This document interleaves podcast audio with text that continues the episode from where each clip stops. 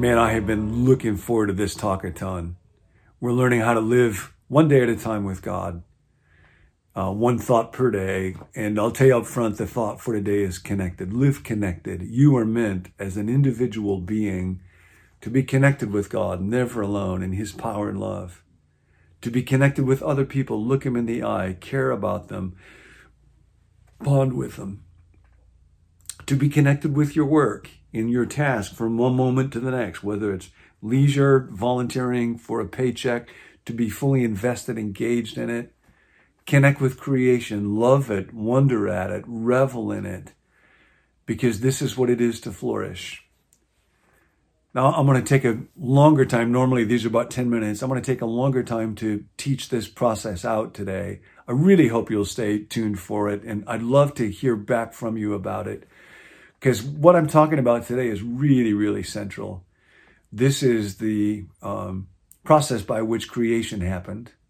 It's the process by which flourishing or shalom can take place.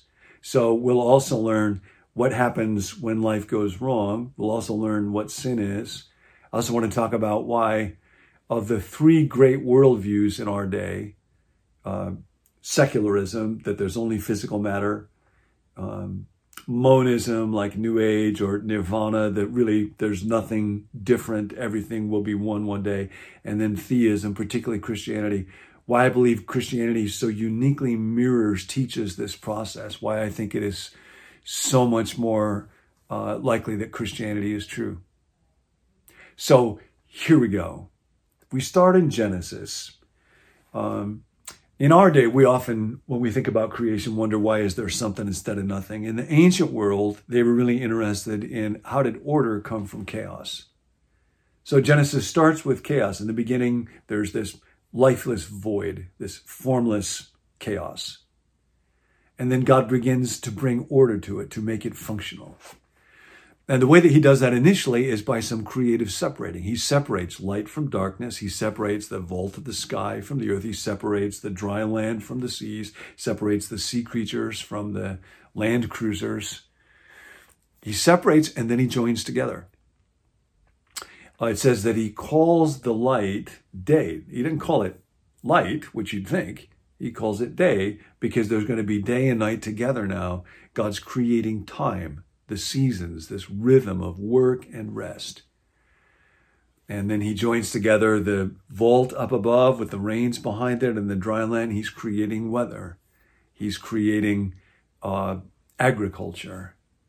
And all of this so that there can be a universe in which life can flourish and love can happen. And the word for that is shalom. Separateness, you might know, the Hebrew word for separate is also the word holy.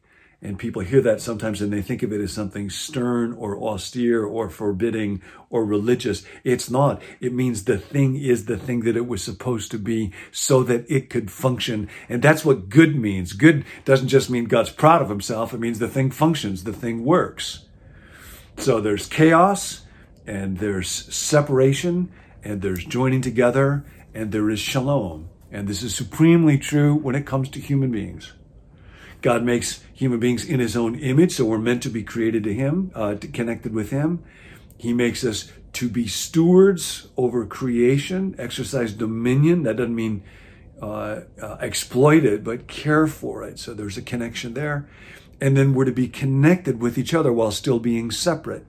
And this is expressed so beautifully. God makes the man, and then he takes the old translation as a rib, uh, you might see in newer translations or in a footnote the word side, because the Hebrew word often means side like a side of beef. And the idea is not that God took a bone and physically did reconstructive surgery. It is a vivid Hebrew metaphorical way of saying human beings are separate and yet they have a capacity to be joined together. And there's a deep mystery about this. And the two shall become one flesh those beautiful words of Shakespeare. The two so loved that love in twain had the essence but of one. Two distincts, division none. Number there in love was slain. Are they two? Are they one? They're both. For this reason, Genesis says, a man shall leave his father and mother and cleave to his wife. The word cleave is fascinating. it can mean to separate like a cleaver, but also to be together, to join together. Um, and Jesus, when he's commenting on this, says, Therefore, what God has joined together, let not human beings put asunder. Now, sin, Neal Plantinga says, is the violation of shalom. It's not arbitrary breaking rules, it's the culpable vandalism of shalom. But another way of thinking about sin is to sin is to try to separate what God has joined together or try to join together what God has separated. What's racism? Well, God made all of human beings, uh, every human being to share in his image. But uh, racist says, I want to try to separate you from your status as an image bearer because of the color of your skin. And, and that kind of separating human beings from their dignity, we do a lot or what is stealing. In stealing, I'm going to try to uh, ignore the boundary that ought to be there between what is mine and what is yours and join what really belongs to you to me. Um, and so I don't want to honor the boundaries. And we see this way back in the initial fall when the temptation is if you eat this fruit, your eyes will be open and you will be like God. In other words, you can blur the distinction between creator and creature. And so we try, but the result, of course, is a train wreck. I can't play God. You can't play God. And when we try to, the opposite happens. And God comes, Where are you, Adam? I heard you in the garden, and I was afraid because I was naked, and so I hid. And it ends up in separateness and we are alienated from God, from creation, from ourselves, and from each other. And Jesus will address that. But first, I want you to see how this same pattern just fits in so many different spheres. So, the God who created the universe creates human beings. And a fabulous book by Daniel Siegel, The Developing Mind, talks about how it is that uh, we develop, beginning with undifferentiated chaos, a single cell. You all know how this happens. Mommy and daddy love each other very much, and a little sperm comes along, and the first couple of cells are undifferentiated. And then throughout the body, but particularly in the brain and the neural system, Siegel cells, what happens is um, that there is a process of um, differentiation.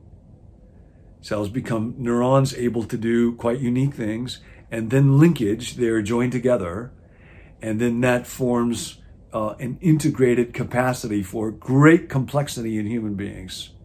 Just to geek out for a moment, you have 100 billion neurons inside you, and every single neuron has 10,000 connections. God separates and God joins together. Your brain, little old you, has 1 million billion of these connections. Your brain is the most complex structure, artificial or natural on earth.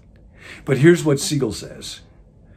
Integrated, as we have seen, means that these separate differentiated areas God separates are main, maintain their unique features while also becoming linked. It's crucial to keep in mind that integration is not becoming blended or all one, but rather involves the maintenance of differences while facilitating connection. This is truly how the whole is greater than the sum of its parts. That is shalom.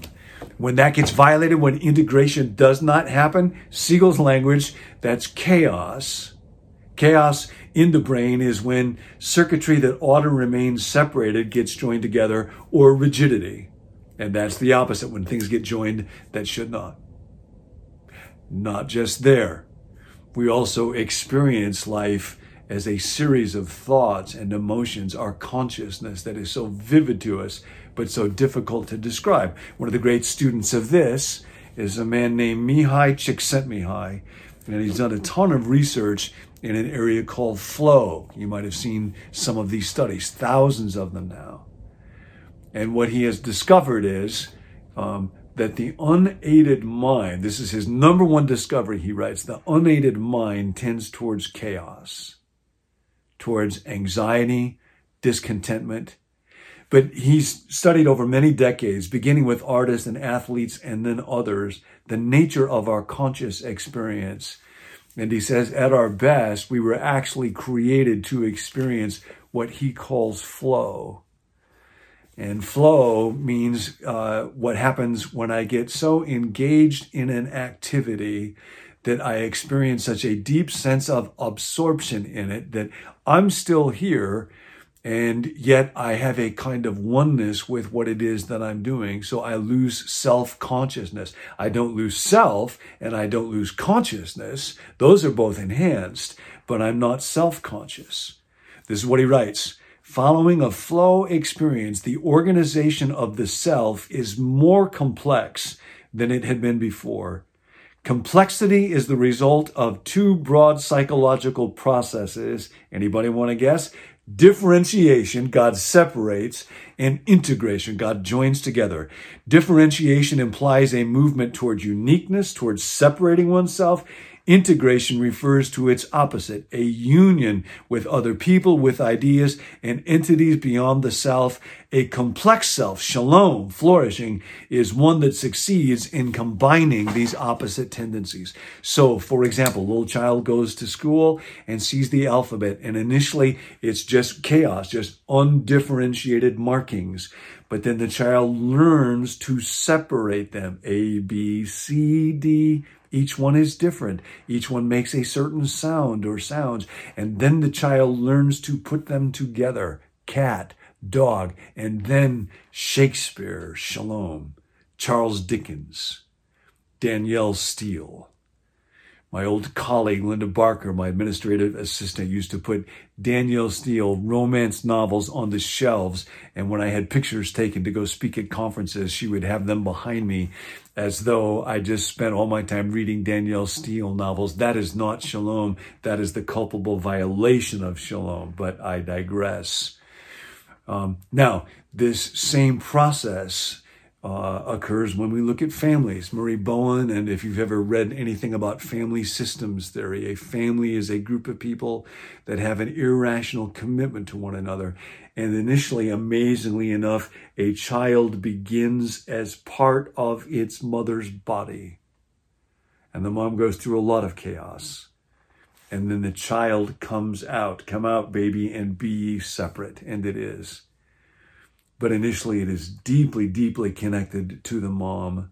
And then over time, persons in healthy families must become differentiated, their own people with their own mind and their own will, and yet with the capacity to be emotionally um, connected and committed to other people. And if they get joined together in the wrong way in family systems, that's called being fused or enmeshed. And uh, if they become incapable of being connected, then they are isolated or cut off. But when it works right, it is shalom. It is uh, human flourishing. And that's true at larger and larger uh, levels. So with governments, when you have a government where uh, everything is separate and nobody's connected, that's anarchy when you have a government where conformity is demanded and there's no room for individuals, that's totalitarianism. What we aim at is e pluribus unum, out of the many, one, and yet still the many. In arena after arena after arena, chaos, joining together, separating, and then joining together, and then shalom, higher functioning. Now, this is part of why I think Christianity makes so much sense. The idea of uh, secularism or materialism or naturalism or physicalism is that uh, there is a bunch of stuff out there, but there's nothing that joins it all together. It's just an accidental collection of atoms, as Bertrand Russell said. There is no grand narrative. You are not anything other than just a separate being who will one day cease to be. Uh, with uh, monism, on the other hand, with New Age or forms of Eastern religion, there is the idea that we are headed towards oneness, but you as a self are, are not really uh, differentiated in a way that will endure. You are like a glass of water that will one day be poured back into the ocean. And the notion of separateness is an illusion to be overcome. But beginning with Genesis, uh, what Christianity teaches is that personhood is, in fact, an indivisible unit of creation.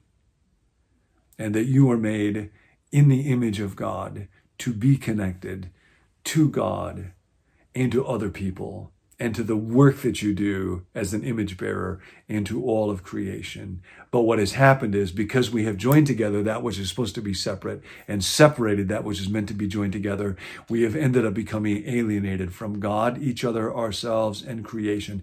And so God sent Jesus to reconcile us, to make it possible for us to be again united with God and Paul would strain to find the language to describe that. He would sometimes talk about um, Christ being in you, the hope of glory, or very often talk about you being in Christ. And that's a spatial metaphor to be in, to describe a spiritual reality, to be connected, to be present with, to be loved by. And then uh, also to create the right kind of connection among human beings that Jesus came to divide, to tear down the dividing wall of hostility so that we could become one. Now there is no longer Jew or Greek, slave or free, male or female, all those things that caused us to separate the humanity that was intended to be together. For we are one in Christ Jesus. And Jesus got in a lot of trouble because religious people in his day and still would try to create these artificial barriers we're the good ones. We're holy because of our devotion or our beliefs, and they're the bad ones. And Jesus, of course, just welcomed everybody. He was joining together again what God wanted joined together. But the religious people in his day and often in our day thought that was a wrong thing to do, and he got into a lot of trouble for it. We are meant to be one, and yet, um, still to be separate. Paul says that we are one body, but many different parts. The eye can't say to the ear, I don't need you. The hand can't say to the foot, I don't need you. This is called diversity training, see? Diversity is very important because every self is made in the image of God. We don't value each other because of our diversity. We value each other because of what we share in common, which is the image of God. And we are moving towards a day where the shalom will be so great that it's impossible to capture it. And the Bible is filled with images that suggest it. In Romans 5, it says that one day we will all sing to God, Worthy are you. Why will we sing? Well, think about a choir. It's made up of all these different people and they all have different kind of voices. There's sopranos. Sopranos always want to stand out. They're always a problem. And altos and tenors and basses.